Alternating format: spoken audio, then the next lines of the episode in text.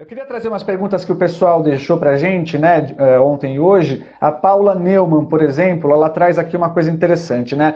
É a questão de produtos de arte, por exemplo, né, camisetas, produtos de uma forma geral que contenham a planta ali. É, isso é considerado apologia? A apologia ainda é um crime? Como é que isso funciona? Bom, é, o crime de apologia, ele, ele, ele tá na lei 5.194 de 2019 e essa lei, ela está sendo bem, bem discutida, tá? Entre os juristas, entre, entre várias pessoas, mas é, é aquele ponto que a gente chegou, né?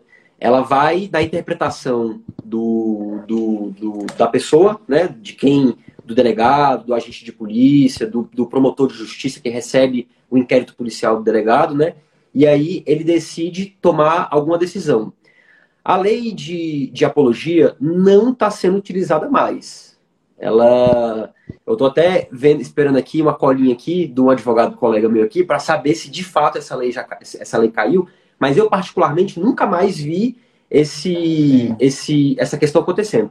Meu colega aqui, doutor, doutor Vitor, acabou de falar que o STF já decidiu que portar camiseta, fazer passeatas, consistem em direito de, pro, de protestar pela legalização da cannabis. Não é crime. Tá. Isso é fantástico. Mas e, por exemplo, a pessoa tem uma lá, uma coisa de estampas de camiseta e ela vende com a, a, a imagem. Isso também não tem como não ser é considerado crime nunca, né? Assim, o CF já se posicionou. É. Então se pode falar abertamente, assim, é, sobre o tema, pode se falar sobre a cannabis, assim... É uma questão que talvez, você, você, você até falou, mas eu não falei diretamente sobre ela, a Carolina, que é minha paciente, ela, ela comentou em, em relação a você divulgar fotos e tal. Sim. Veja, depende. Porque na decisão criminal não tem nada contra. O juiz não fala nada. Já na decisão civil, ele pede para que não sejam feitos vídeos, para que, que essas fotos não sejam circuladas, né? Para que uhum. em matéria jornalística não tenha imagem de plantação da pessoa, de nada. Até porque se trata de um processo sigiloso, né? Entendi, Só quem tem entendi. acesso são as polícias, porque nesse processo participa a Polícia Federal, Polícia Militar, Polícia Civil, Ministério Público e o juiz, né? Então quem tem conhecimento são essas pessoas e eu como advogado da pessoa.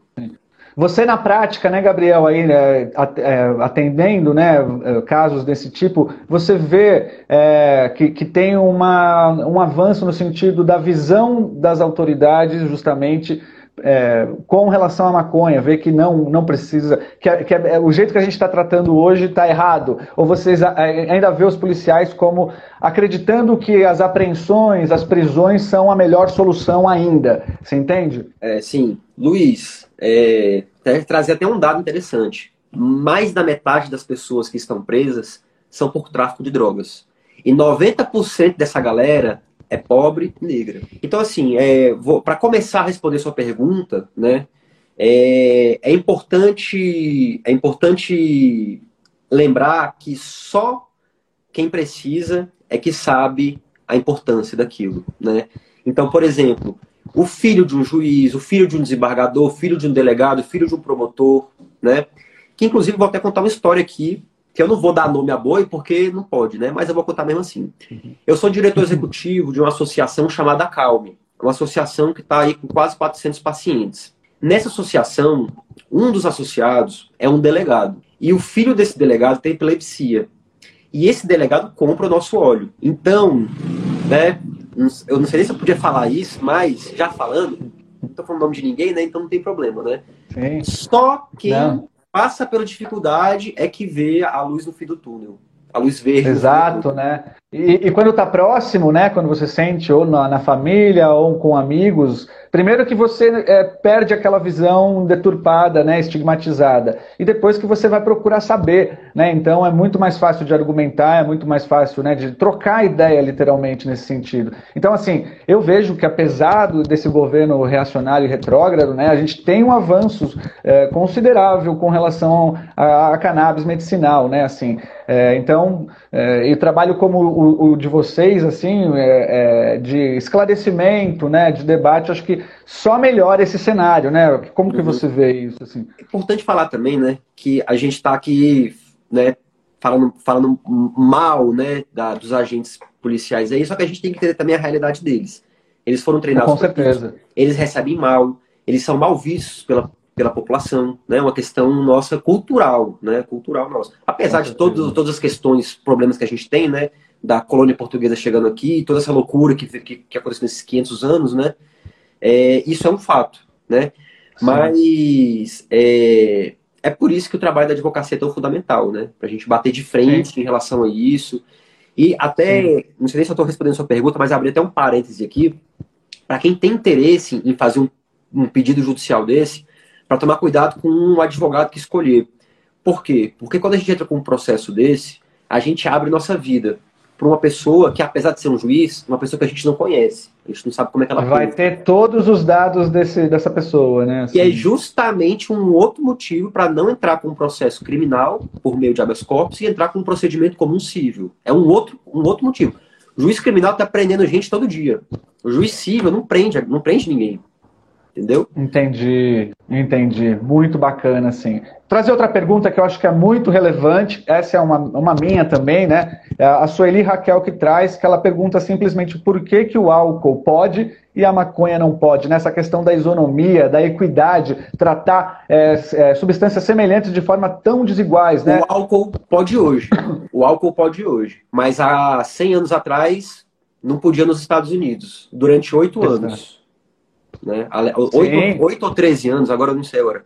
Mas durante vários anos não pôde se consumir álcool nos Estados Unidos. E o que gerou essa lei seca, né? O que gerou ali essa, essa loucura. Assim. Por quê? Por quê? Eu não sei responder por quê. Não sei se é uhum. cultural, não sei se a galera tava com pouco uísque e eles queriam pegar todos os uísques. Não, não, não, tenho a mínima ideia do motivo pelo qual. O que eu sei uhum. é que hoje em dia é, existem vários trajetos subterrâneos que viraram museus lá nos Estados Unidos que eram onde aconteciam os tráficos, né? O tráfico de álcool, né? Então. Hum, exatamente, é, é, exatamente, né? O ser humano é, uma, mas, é, um, é um ser muito interessante, né? Agora, mas por que, que você acha. Vai lá, vai lá, pode falar, pode falar. Existem várias, várias respostas, né? Eu não sei se alguma delas está correta, né? Mas aí, é, em 1925, teve em Genebra uma reunião para falar sobre drogas, né? E falaram sobre o ópio, sobre várias drogas. E a maconha, é, na época, eles falaram como Indian hemp, né? A, a maconha do índio, né? Então, Sim. esse estigma, né? Essa, essa, é, essa, esse histórico, né? De preconceito e de dominação, né? Porque se você parar para pensar, os povos tradicionais aqui no Brasil é, eram, eram indígenas, né? E quem veio para cá, os portugueses, que várias pessoas que vieram para cá, mas quem realmente nos colonizou foram os portugueses, eles, eles representavam 0,4% da população. É absurdo, né? né? É absurdo. É absurdo. Isso é absurdo, né? Então, é, assim. E você vê.